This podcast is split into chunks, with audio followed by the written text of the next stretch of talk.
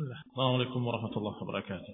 إن الحمد لله نحمده ونستعينه ونستغفره ونعوذ بالله من شرور أنفسنا ومن سيئات أعمالنا. من يهده الله فلا مضل له ومن يضلل فلا هادي له. وأشهد أن لا إله إلا الله وحده لا شريك له وأشهد أن محمدا عبده ورسوله صلى الله عليه وعلى آله وأصحابه والتابعين وتابع التابعين ومن تبعهم بإحسان إلى يوم الدين. يا أيها الذين آمنوا اتقوا الله حق تقاته ولا تموتن إلا وأنتم مسلمون. يا أيها الناس اتقوا ربكم الذي خلقكم من نفس واحدة وخلق منها زوجها وبث منهما رجالا كثيرا ونساء واتقوا الله الذي تساءلون به والأرحام إن الله كان عليكم رقيبا. يا أيها الذين آمنوا اتقوا الله وقولوا قولا سديدا يصلح لكم أعمالكم ويغفر لكم ذنوبكم ومن يطع الله ورسوله فقد فاز فوزا عظيما. أما بعد فإن خير الحديث كتاب الله وخير الهدي هدي محمد صلى الله عليه وعلى آله وسلم وشر الأمور محدثاتها فإن كل محدثة بدعة وكل بدعة ضلالة وكل ضلالة في النار. Ikhwani fi din, a'azakumullah, kaum muslimin yang saya hormati. Kemarin kita bahas tentang Sariyyah Abdullah Ibnu Jahsy yang diutus oleh Rasulullah sallallahu alaihi wa ala alihi wasallam,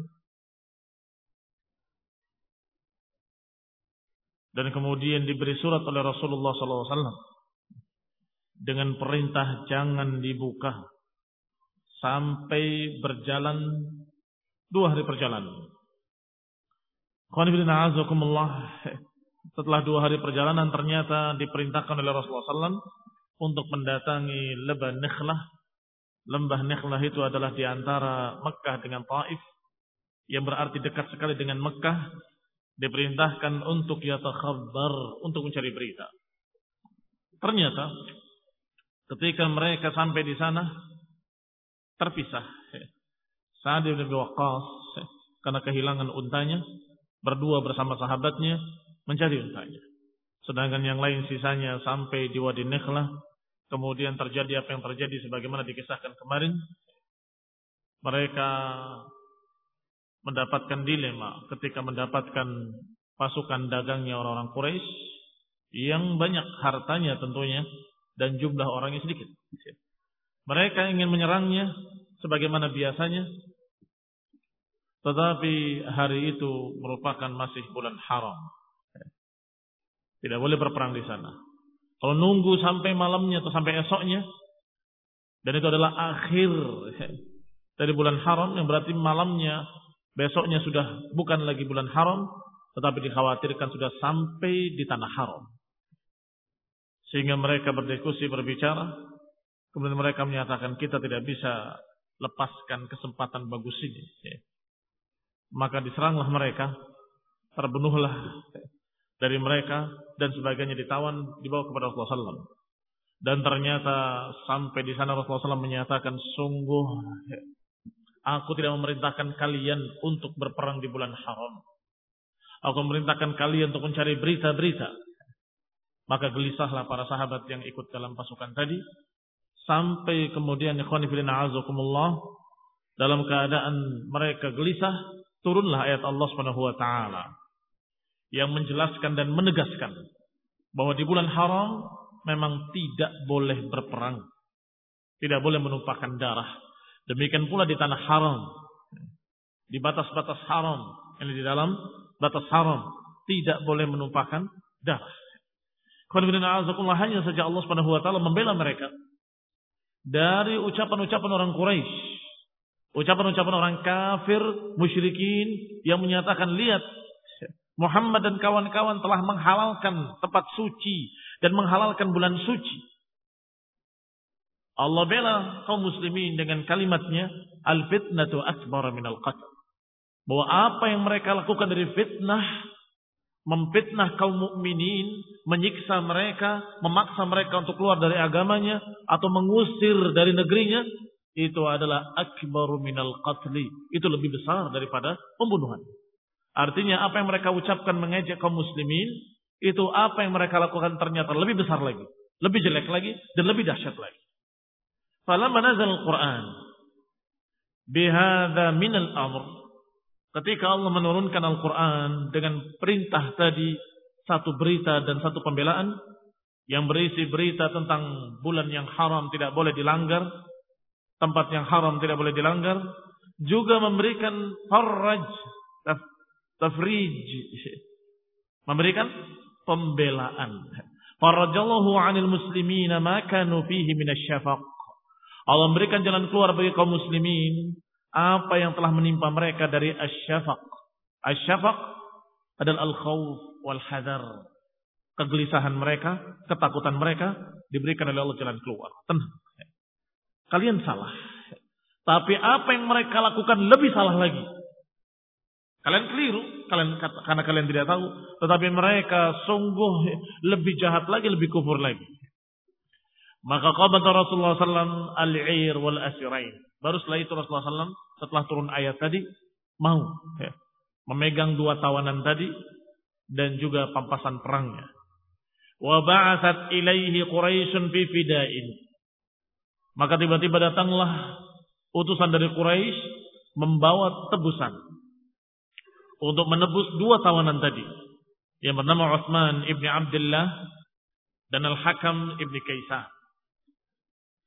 Faqala Rasulullah sallallahu alaihi wa ala alihi wasallam, ketika utusan tadi datang membawa tebusan, ingin menebus dua kawannya tadi yang ditawan, Rasulullah menjawab mereka, "La nufidukumuhuma hatta yaqdam sahibana."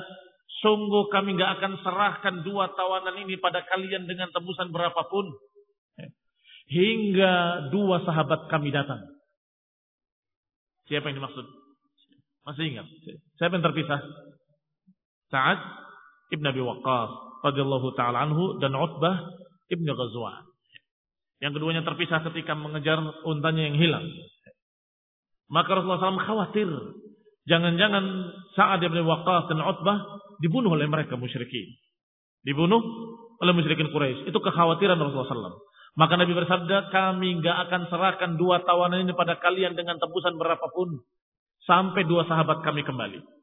Fa inna nakhsyakum alaihima, karena kami mengkhawatirkan kalian, jangan-jangan kalian membunuh keduanya. Fa in taqtuluhuma naqtul sahibaikum, kalau ternyata kalian membunuh mereka berdua, kami akan bunuh dua sahabat kalian ini. Ternyata qadima Sa'adun wa Utbah. Maka kemudian datanglah Sa'ad Ibn Abi Waqqash dan Utbah dalam keadaan selamat radhiyallahu ta'ala anhuma, fa'afdahuma Rasulullah sallallahu alaihi wa ala alihi wasallam minhuma. Maka Rasulullah pun menyerahkan dua tawanan tadi kepada orang-orang Quraisy atau utusan orang Quraisy dengan tebusan. Fa ammal Hakam ibni Kaisan fa aslama fa hasuna islamuh. Adapun dua tawanan tadi yang dilepas, yang diserahkan dengan tebusan, salah satunya Hakam ibni Kaisan masuk Islam. Fa aslama wa hasuna islamuhu, masuk Islam dan bagus Islamnya. Wa aqama 'inda Rasulillah sallallahu alaihi wa ala alihi wasallam, dan tinggal bersama Rasulullah sallallahu alaihi wa ala alihi wasallam hatta qutila yauma bi'ir Al-Ma'unah. Tinggal bersama Rasulullah SAW sampai terbunuh beliau syahid di dalam perang bi'ir Ma'unah syahidan. Adapun yang satunya yaitu Utsman ibn Abdullah falahiqa bi Makkah. Dia kembali ke Mekah. Famata biha kafiran, dan mati di sana dalam keadaan kafir, belum masuk Islam. Sarful qiblah ila al-Ka'bah. Pembahasan selanjutnya adalah sarful qiblah ila al-Ka'bah. Dipalingkannya arah kiblat ke Ka'bah yang tadinya ke Baitul Maqdis. Karena urut-urutannya adalah sarful qiblah lebih dulu, maka disebutkan di sini. Tetapi karena kisah tadi, kisah yang berikutnya nanti badnul qurba masih berkait, maka sarful qiblah ilal Ka'bah hanya disinggung sedikit saja di sini dan kemudian kembali membahas tentang peperangan berikutnya. Yuqal surifat qiblatu fi Sya'ban, dikatakan bahwasanya dipalingkannya kiblat, dipindahkannya kiblat dari Baitul Maqdis ke Ka'bah itu di bulan Sya'ban. Ala ra'si 18 syahran. Naam, yaitu 18 bulan setelah kedatangan Rasulullah SAW ke Madinah. Di bulan Sya'ban 18 bulan setelah lewat hijrahnya Rasulullah SAW ke Madinah. Berarti ketika Rasulullah hijrah 18 bulan kemudian turun perintah untuk memindahkan kiblat dari Baitul Maqdis ke Ka'bah. Ini dengan ayat yang turun kepada Rasulullah SAW. Qad nara taqalluba wajhika fis sama' falanuwalliyannaka qiblatan tardaha fawallu wujuhakum syatral masjidil haram. Kata Allah, kami tahu berbolak-baliknya wajahmu ya Rasul kepada Allah mengharapkan dipindahkannya kiblat. Maka kata Allah, fawallu wujuhakum syatral masjidil haram. Maka sekarang palingkanlah wajah-wajah kalian ke Masjidil Haram. Maka sejak itu berubahlah kiblat kaum muslimin yang tadinya ke Baitul Maqdis berpindah kepada Ka'bah. Ghazwah Badr al-Kubra, perang Badr al-Kubra.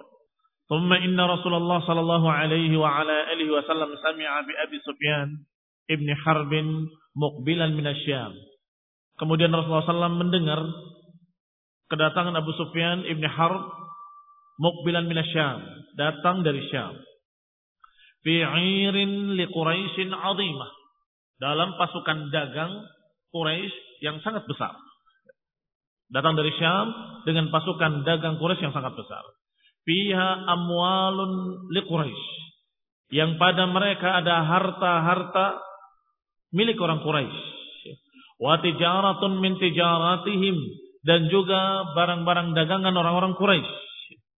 Wa fiha 30 rajulan min Quraisyin aw 40, yang padanya ada 30 orang pasukan atau 40 orang. Minhum Maqramah ibnu Nawfal, di antaranya Maqramah ibnu Nawfal, Amr ibnu al-Aas dan lain-lain. Fanadabal muslimina ilaihim, maka kaum muslimin saling mendorong, mengajak untuk mencegat mereka. Wa qala hadza 'iru Quraisy fiha amwaluhum, itu adalah pasukan dagang Quraisy yang pada mereka ada harta-harta mereka. Fakhruju ilaiha, maka keluarlah kalian untuk mencegat mereka. La'allallah yunfilkumuha, semoga Allah Subhanahu wa taala memberikan harta itu kepada kalian. Khana bin Azafullah, karena muhajirin dizalimi oleh orang Quraisy, tidak boleh membawa harta sedikit pun ketika hijrah, sehingga Allah menjulukinya dalam Al-Qur'an lil fuqara'il muhajirin, bagi orang-orang fakir dari kalangan muhajirin. Artinya mereka berhak untuk mengambil kembali harta mereka yang ada di Quraisy, sehingga mereka mencegat pasukan-pasukan dagang Quraisy. Fantadaban nasu, maka mereka pun saling mendukung untuk mencegat pasukan dagang Quraisy. Fa khafa ba'dhum wa taqala ba'dhum, sebagian semangat, yakni ringan bagi dia untuk berangkat, sebagian agak berat. Kenapa agak berat? Wa dzalika annahum lam yadhunnu anna Rasulullah sallallahu yalqa harban, karena mereka tidak mengira, mereka belum menduga bahwa Rasulullah sallallahu apakah akan mau berperang. Maka mereka agak gelisah, apa mau Rasulullah sallallahu diajak untuk berperang. Wa kana Abu Sufyan hina dana min al-Hijaz yatahassasu al-aqwa. Tetapi Abu Sufyan adalah seorang yang jeli. Apalagi dia membawa pasukan dagang dan memimpin pasukan dagang milik-milik orang-orang Quraisy, dan mereka tahu keadaan bagaimana, keadaan kaum muslimin. Sehingga ketika dia datang, dia selalu mengutus utusannya lebih dulu untuk melihat jalan-jalan yang akan dilewati. Inilah, Fana bin A'azakumullah, di antara kelebihan Abu Sufyan dalam urusan peperangan dan pertempuran. Setiap dia berjalan, maka dia akan merencanakan jalan ke sini dan ke sana. Maka diutus satu dua orang dengan kuda yang cepat untuk melihat keadaan aman atau tidak aman. Demikianlah ketika dia datang dari Syam menuju Mekah. Hatta asaba khabaran min ba'd ar-rukban, sampai kemudian utusan Abu Sufyan mendapatkan berita-berita. Di antara berita yang mereka dapatkan, inna Muhammadan qad istanfara ashabahu laka wa li'irik. Sesungguhnya Muhammad dan kawan-kawan telah memberangkatkan pasukannya untuk menghalangimu dan untuk menyerangmu, untuk merampas barang-barang dagangan kalian. Fahadzara'an dzalik. Orang tadi memperingatkan dari bahaya tadi. Fastajara Damdam ibn Amr al-Ghifari. Maka Abu Sufyan mengutus seorang yang bernama Damdam ibn Amr al-Ghifari. Fab'athahu ila Makkah. Damdam diutus oleh Abu Sufyan menuju Makkah. Wa amarahu an ya'tiya Quraisyan fayastanfiruhum ila amwalihim. Tugasnya adalah menyampaikan kepada orang-orang Quraisy berita tentang adanya serangan atau akan ada serangan dari kaum muslimin. Fayastanfiruhum ila amwalihim, dan mengajak mereka untuk mengeluarkan seluruh pasukannya untuk membela harta mereka dan barang-barang dagangan mereka. Wa yukhbiruhum anna Muhammadan qad 'arada laha fi ashabihi, dan juga menghabarkan kepada mereka bahwa Nabi Muhammad SAW qad 'arada laha, sudah berjalan untuk mencegat mereka dan para sahabatnya. Fa kharaja Damdam ibn Amr sari'an ila Makkah. Maka berangkatlah Damdam ibn Amr sari'an, dengan segera ke Makkah. Maka berarti dari Madinah berjalan pasukan Rasulullah SAW. Dari Syam berjalan pasukan Abu Sufyan yang dijuluki dengan Ir, pasukan dagang. Kalau Ir adalah pasukan dagang. Sedangkan dari Rasulullah SAW datang pasukan peperangan. Ini pasukan tempur. Ini Sariyyah atau Ghazwah. Sedangkan Damdam berjalan ke Mekah lebih dulu, dengan segera, dengan kudanya yang cepat, untuk mengajak orang-orang Mekah mengeluarkan pasukan perangnya. Maka keluarlah pasukan perang. Ada berapa pasukan berarti? Pasukan dagang, pasukan perang kaum muslimin, dan pasukan perang Quraisy. Sebelum kita lanjutkan kisah tentang masalah perang Badr di Mekah, 3 hari sebelum Damdam datang, itu sudah ada yang bermimpi, yaitu seorang wanita dari Bani Abdul Muttalib, yaitu Atikah binti Abdul Muttalib.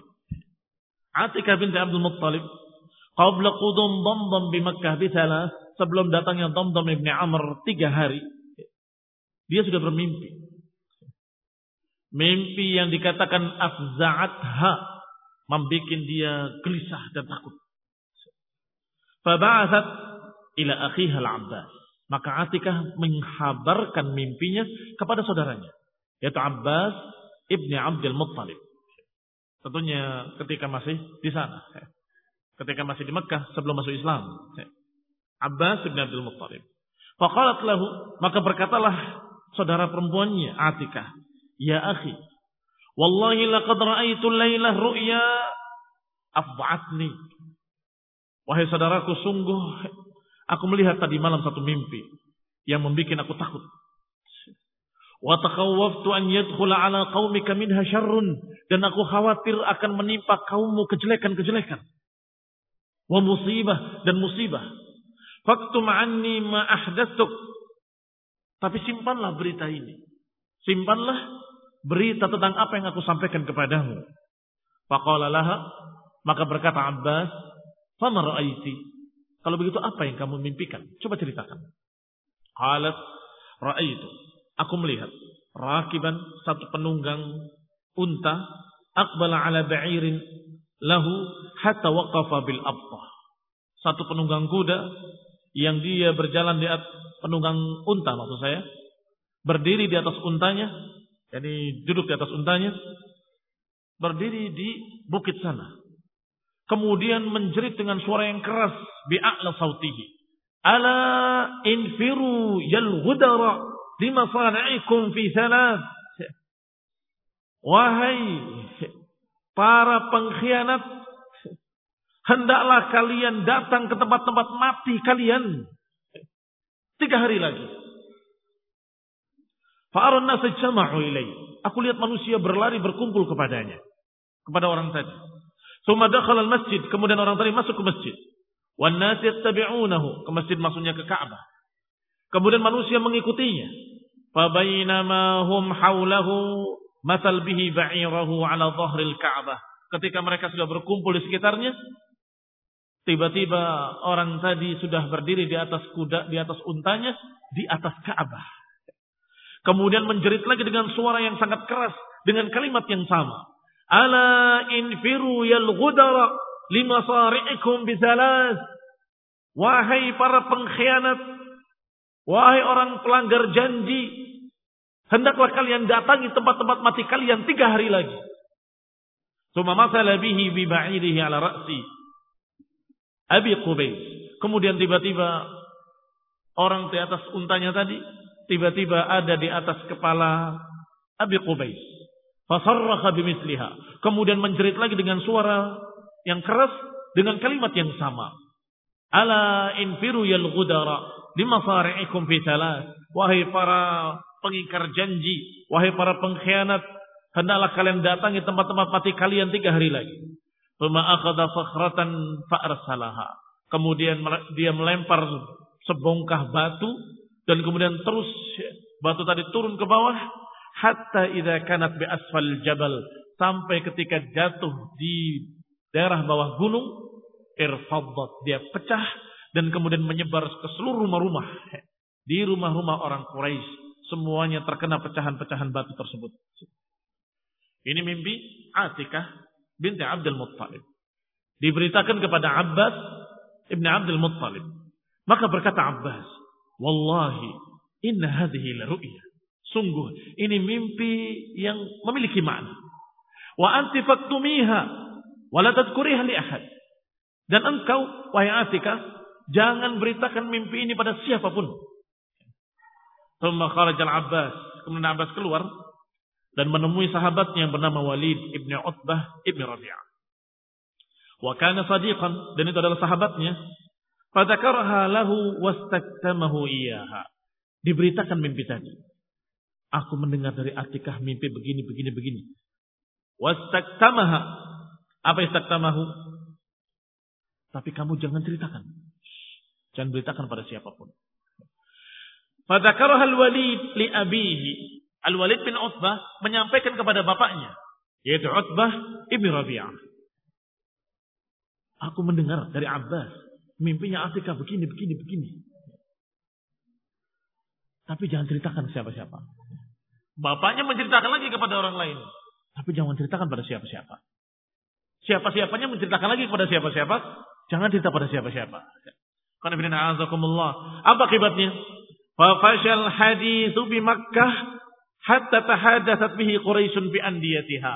Akhirnya tersebar berita mimpinya Atikah di kalangan Quraisy, sampai dibahas di majelis-majelisnya orang-orang Quraisy, nadi-nadinya orang Quraisy. Andiyah jam'u nadi, bentuk jamak dari nadi. Nadi adalah tempat-tempat berkumpulnya orang-orang Quraisy. Dibahas di sana mimpi tadi. Berkata Abbas menceritakan, "Faghadawtu li atufa bil bait." Pada suatu hari atau pada hari itu aku tawaf di bait, di Ka'bah. Wa Abu Jahal bin Hisham fi rahtin min Quraisy. Sedangkan Abu Jahal sedang duduk-duduk bersama beberapa orang dari kalangan Quraisy. Qu'udin yatahaddatsuna bi ru'ya Atikah. Duduk-duduk sambil membicarakan tentang mimpinya Atikah. Falamma ra'ani Abu Jahal, ketika Abu Jahal melihat aku, dia berkata, "Ya Abul Fadl, wahai Abul Fadl." Abul Fadl julukannya Abbas ibn Abdul Muttalib. Wahai Abul Fadl, idza farita min tawafika fa'aqbil ilaina. Wahai Abul Fadl, kalau engkau selesai tawaf, kemari. Falamma faridtu, ketika aku selesai, aqbaltu hatta jalastu ma'ahum. Aku pun mendatangi mereka hingga aku duduk bersama mereka. Faqala li Abu Jahal. Maka berkata kepadaku Abu Jahal, Ya Bani Abdul Muttalib, mata haddasat fikum hadihin nabih atau nabiyah. Wahai anak turunan Muttalib, kapan terjadinya pada kalian berita ini? Qultu, aku katakan, wa madza? Kejadian apa? Berita apa? Abbas berpura-pura tidak tahu. Qala tilka ar-ru'ya allati ra'at Atikah. Berita tentang mimpi, mimpi yang dilihat oleh Atikah. Faqultu wa ma ra'at? Emang Atikah mimpi apa?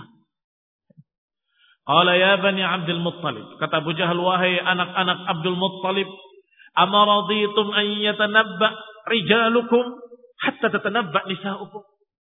Wahai anak-anaknya Abdul Muttalib, apakah kalian gak ridho kalau yang memberitakan itu laki-laki? Kenapa kok harus perempuan yang memberitakan?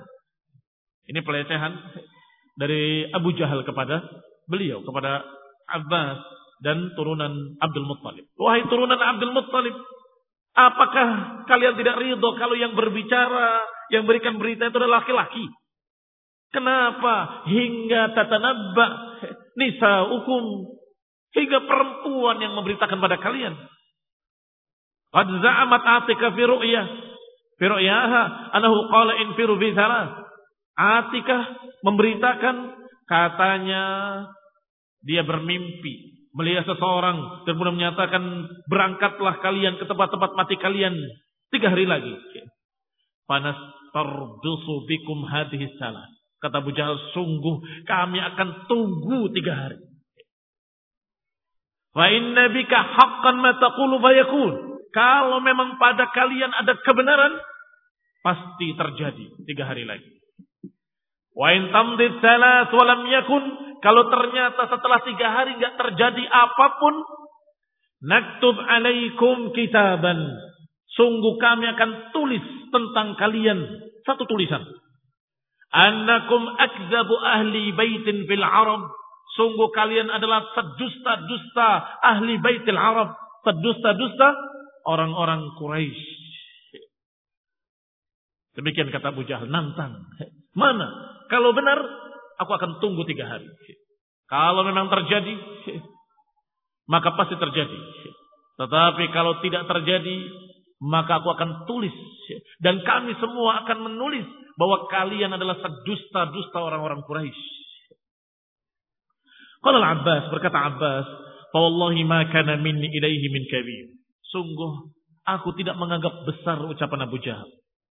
Illa anni jahadtu dzalik.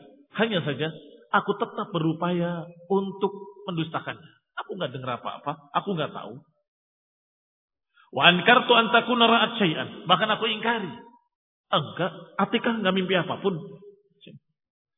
Tsumma tafarraqna. Akhirnya kami pun bubar. Falamma amsaytu lam tabqa imra'atun min Bani Abdul Muttalib illa atatni. Maka ketika sore harinya tidak tersisa satu orang wanita pun dari turunan orang-orang turunan Abdul Muttalib, yang berarti saudaranya, semuanya datang kepadaku. Atatni faqalat, dan semuanya berkata, "Aqrartum li hadzal fasiq al-khabith?" Apakah engkau mengiyakan kepada si fasik ini, orang jelek ini, Abu Jahal, an yaqa fi rijalikum, bahwa ini akan terjadi pada laki-laki kalian. Thumma qad tanawala an-nisa wa anta tasma'. Thumma lam yakun 'indaka ghairun li syai'in mimma sami'at. Apakah engkau mengiyakan dan kemudian engkau berkata bahwa beritanya dari para wanita? Engkau mendengar dari para wanita dan engkau tidak memiliki ghirah sama sekali. Ghairun maknanya ghirah. Engkau tidak memiliki kecemburuan sama sekali. Engkau tidak menentangnya. Apa yang kau dengar? Qultu, aku katakan, qad wallahi fa'altu. Sungguh demi Allah, aku sudah melakukannya. Dan aku sudah mengingkarinya. Tidak, aku tidak dengar, aku tidak tahu. Maka na minni ilaihi min kabir. Tapi aku tidak menganggap besar ucapan Abu Jahal. Wa aimallah la ata'arradanna lahu fa'in 'ada la akfiyannakannah. Sungguh demi Allah, wa'imullah maknanya wallahi, wa'imullah la ata'arradanna lahu, aku pun akan menantangnya. Fa'in ada, kalau dia mengulangi perbuatannya, aku akan cukupkan dia untuk kalian. Ya. Nun yang pertama, nunut taukid. Nun yang kedua adalah untuk mukhatabah. Ya. La'akfiyannakunnahu. Ya, begitu. Ya. Yani kami akan cukupkan kalian, wahai para wanita, dari dia. Ini aku akan bela kalian dari Abu Jahal. Faqadautu fil yaumi tsalits. Maka setiap hari mereka selalu mencari-cari. Tidak percaya, menentang, sombong, tapi hati tetap gelisah. Besoknya hari kedua mereka melihat tidak ada apa-apa. Hari ketiga mereka gelisah lagi mencari-cari, ada apa ini? Pas hari ketiga Abbas bin Abdul Muttalib sebagaimana biasanya dia melihat-lihat keadaan di luar. Tentang mimpinya Atikah. Wa ana hadidun mughdab. Dalam keadaan aku sedang puncak-puncaknya marah. Hadid keras seperti besi kemarahannya. Ura anni qad fatani minhu amrun ahabbu an adrakahu minhu. Sungguh aku dalam keadaan seakan-akan kehilangan sesuatu perkara yang aku sangat ingin untuk mendapatkannya. Apa itu? Seakan-akan kehilangan sesuatu yang aku ingin menemukannya. Yani aku berkeinginan mudah-mudahan benar terjadi pada mereka. Pada khaltul masjid faraituhu. Maka aku ke masjid. Tiba-tiba aku melihat dia. Melihat orang yang dibencinya. Yang dikatakan fasik al-khabith. Padahal belum masuk Islam. Tapi sudah benci dengan akhlak bejatnya Abu Jahal. Wallahi inni la amshi nahwahu ata'arraduhu liya'uda li ba'd maqala fa'aqa bihi. Demi Allah, aku berjalan di dekat dia, dekat Abu Jahal. Ata'arraduhu, aku sengaja ingin tahu. Liya'uda li ba'd maqal, aku ingin kalau dia berbicara sekali lagi yang kemarin melecehkan Bani Abdul Muttalib. Kalau sekali lagi dia bicara fa'aqabih, sungguh aku akan timpakan kepada dia kejelekan. Sesuai dengan janjinya kepada para wanita Bani Abdul Muttalib tadi. Demi Allah, kalau dia berbicara sekali lagi, aku akan bela kalian dari dia. Dan aku akan serang dia. Aku sengaja mendekat dan mendengar apa yang dibicarakan. Aku berkeinginan kalau dia ngomong sekali lagi, aku akan timpakan kejelekan-kejelekan kepadanya. Ini aku akan serang dia. Wa kana rajulan khafifan hadidal wajh, hadidal lisan, hadidan nazar. Dan dia adalah seorang yang sesungguhnya ringan, bukan orang yang besar, tetapi dalam keadaan lidahnya tajam. Kalau ngomong pedas kurang ajar. Hadidal wajh, tebal mukanya. Hadidal lisan wa hadidan nazar. Idh kharaja nahwa babil masjid yashtad. Dan dia keluar menuju pintu masjid dengan segera. Faqultu fi nafsi, ma lahu la'natullah. Kenapa dia? Kok tiba-tiba berjalan ke masjid dengan terburu-buru? Dengan dahsyat? Ma lahu la'natullah. Kenapa dia si la'natullah itu? Ini Abu Jahal.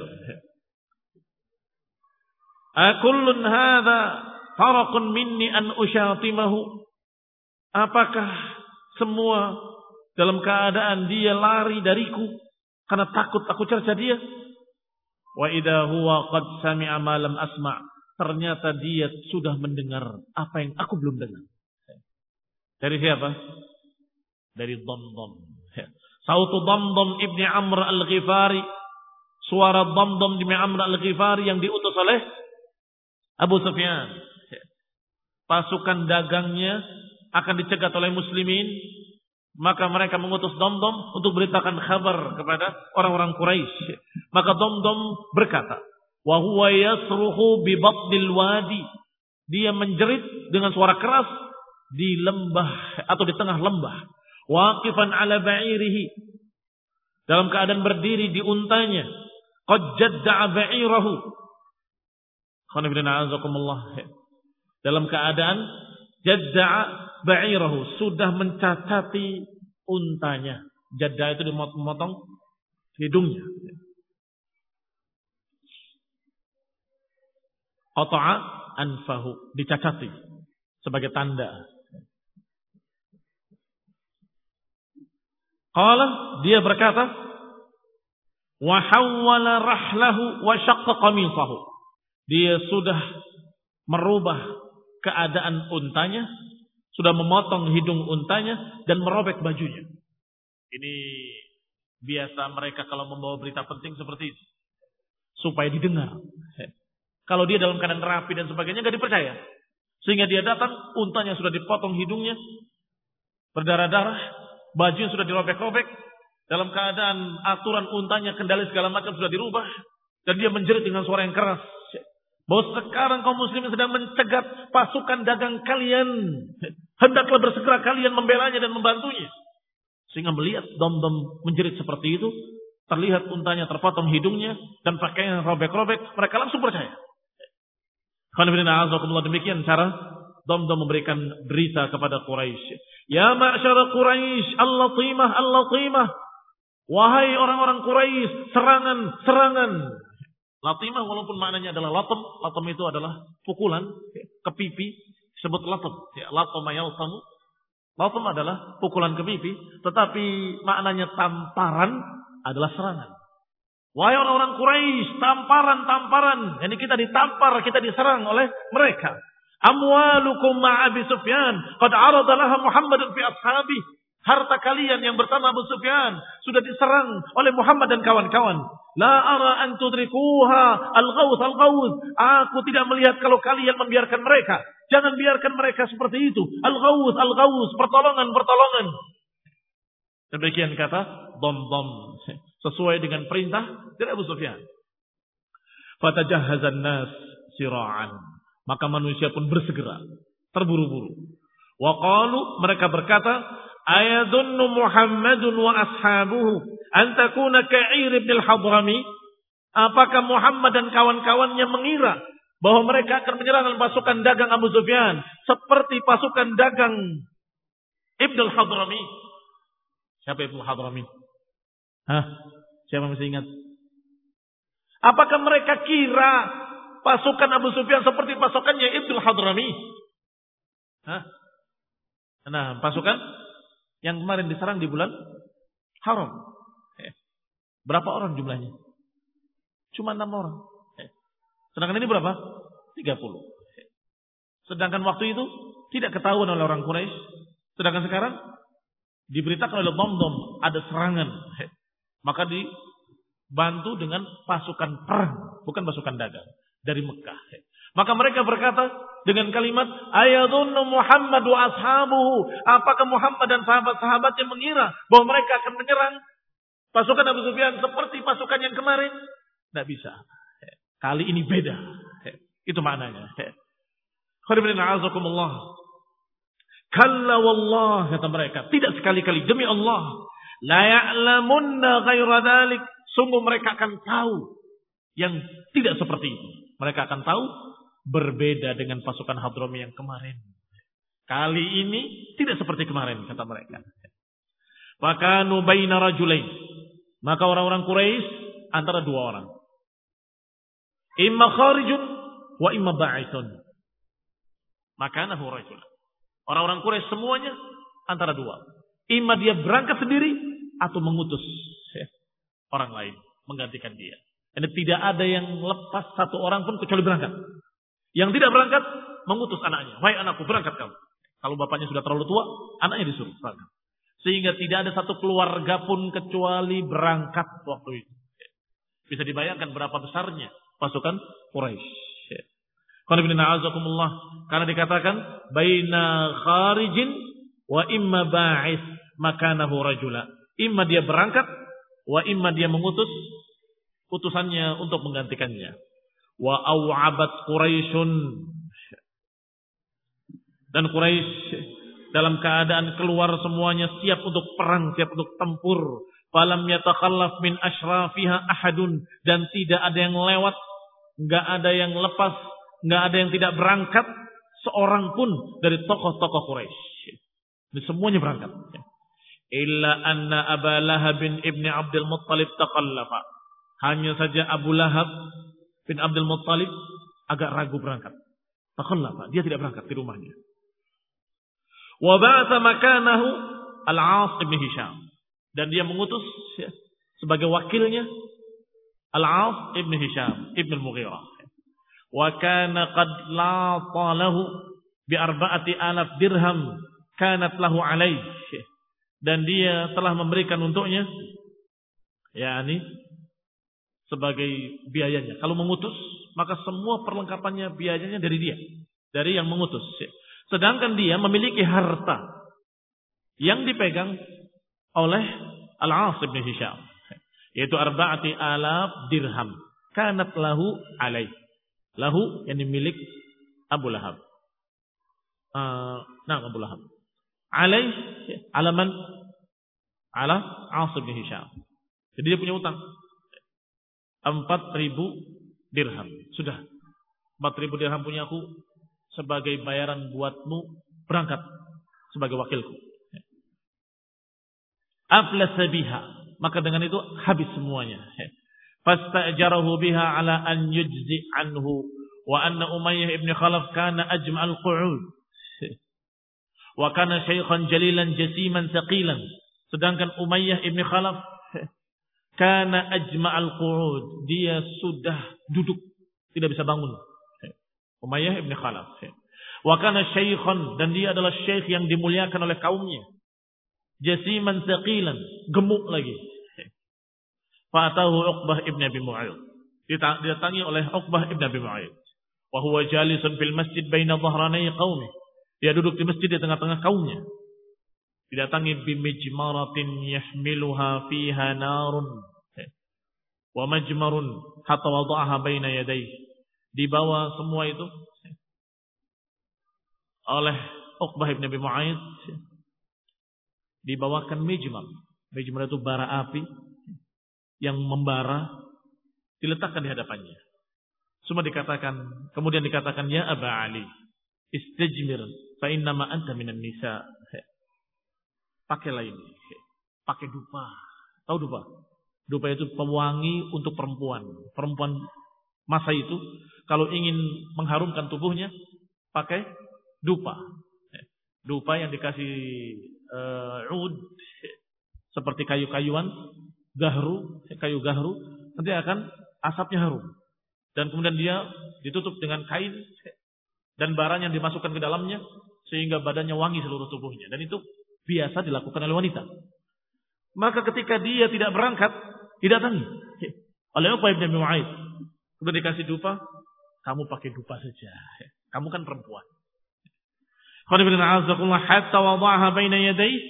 mengatakan, ya Aba Ali, istajbir fa inna ma anta minan nisa. Maka dia berkata, qabbahaka Allah wa qabbaha ma ji'ta bih, semoga Allah menjelekkan kamu dan sungguh jelek sekali apa yang kau bawa. Tsumma tajahhaza fa kharaja ma'an nas, akhirnya dia pun bangkit memaksakan dirinya untuk berangkat bersama manusia. Dipanas-panasi oleh Uqbah ibn Abi Mu'ayt. Walamma fariqu min jihazihim wa ajma'ul masir dakaru makana bainahum wa baina Bani Bakr ibn Abd Manah min al-Harb. Faqalu inna nakhsha an ya'tuna min khalfa min khalfina. Fakada dzalika yusannihim. Ketika selesai, mereka sudah siap-siap berangkat. Wa ajma'ul masir, sudah sepakat untuk berangkat. Dakaru, mereka ingat. Maka nabainahum wa baina Bani Bakr, dia ingat antara mereka dengan Bani Bakr tidak cocok, ada sesuatu. Yani Bani Bakr ibni Abdi Manat min al-Harb, pernah terjadi peperangan. Dzakaru al-Harb, ingat peperangan, pertikaian antara mereka dengan Bani Bakr. Faqalu, maka mereka berkata, inna nakhsha an ya'tuna min khalfina, kami khawatir Bani Bakr akan nyerang kita dari belakang. Fakada dzalika yusannihim, maka hampir-hampir kekhawatiran dari Bani Bakr menyebabkan mereka tidak jadi berangkat. Fatabadda lahum iblis fi surati Suraqah, tiba-tiba muncul iblis dalam bentuk Suraqah ibn Malik ibn Ju'sham al-Mudliji. dari Bani Mudlij. Maka iblis yang berbentuk Suraqah ibn Malik berkata pada mereka, "Ana jarun lakum min an ta'tiyakum Kinana min khalfikum." Aku yang akan membela kalian dan aku jamin kalian nggak akan diserang dari belakang oleh mereka. Kalau mereka berani menyerang kalian dari belakang, kami yang akan menjaganya. Bentuknya bentuk Suraqah ibn Malik dari Bani Mudlij, dan Bani Mudlij tempatnya persis berdekatan dengan Bani Bakr. Maka cocok pikir mereka, kalau mau menyerang pasti menghalangi Mudlij dulu. Maka Bani Mudlij mengatakan, kami yang akan menjamin kalian nggak akan diserang oleh mereka dari belakang. Ma ya'tikum Kinana min khalfikum bi syai'in takrahunah. Niscaya tidak akan Bani Kinana. Bani Kinana ini julukan lain dari Bani Bakr tadi. Bani Bakr ibni Abdi Manah itu dijuluki pula dengan Bani Kinana. Nggak akan Bani Kinana menyerang kalian dari belakang dan nggak akan menimpakan pada kalian apa yang kalian tidak suka. Fakharaju sira'an, maka berangkatlah mereka bersegera. Qanifidina azakumullah. Ini qanifidina azakumullah, perang dan pertempuran yang pertama terjadi sungguh-sungguh. Tidak hanya saling bunuh satu dua orang atau lari kemudian dirampas selesai sebagaimana syariah-syariah sebelumnya. Tetapi ketika perang Badar ini akan terjadi pertempuran yang dahsyat, yang benar-benar pertempuran. Dan Allah SWT sengaja menakdirkan kaum muslimin bukan bertemu dengan pasukan dagang, tetapi bertemunya dengan pasukan tempur. Jadi tiga pasukan tadi, pasukan dagang, pasukan Rasulullah SAW, dan pasukan tempur musyrikin. Maka mereka inginnya mencegat pasukan dagang, tetapi yang Allah takdirkan mereka bertemu dengan pasukan tempur. Berarti ini memang betul-betul Allah yang menghendaki agar terjadi peperangan. Kita lanjutkan insyaallah pada kali mendatang billahi taala. Subhanakallahumma wa bihamdika la ilaha illa anta astaghfiruka wa atubu ilaik. Assalamualaikum warahmatullahi wabarakatuh.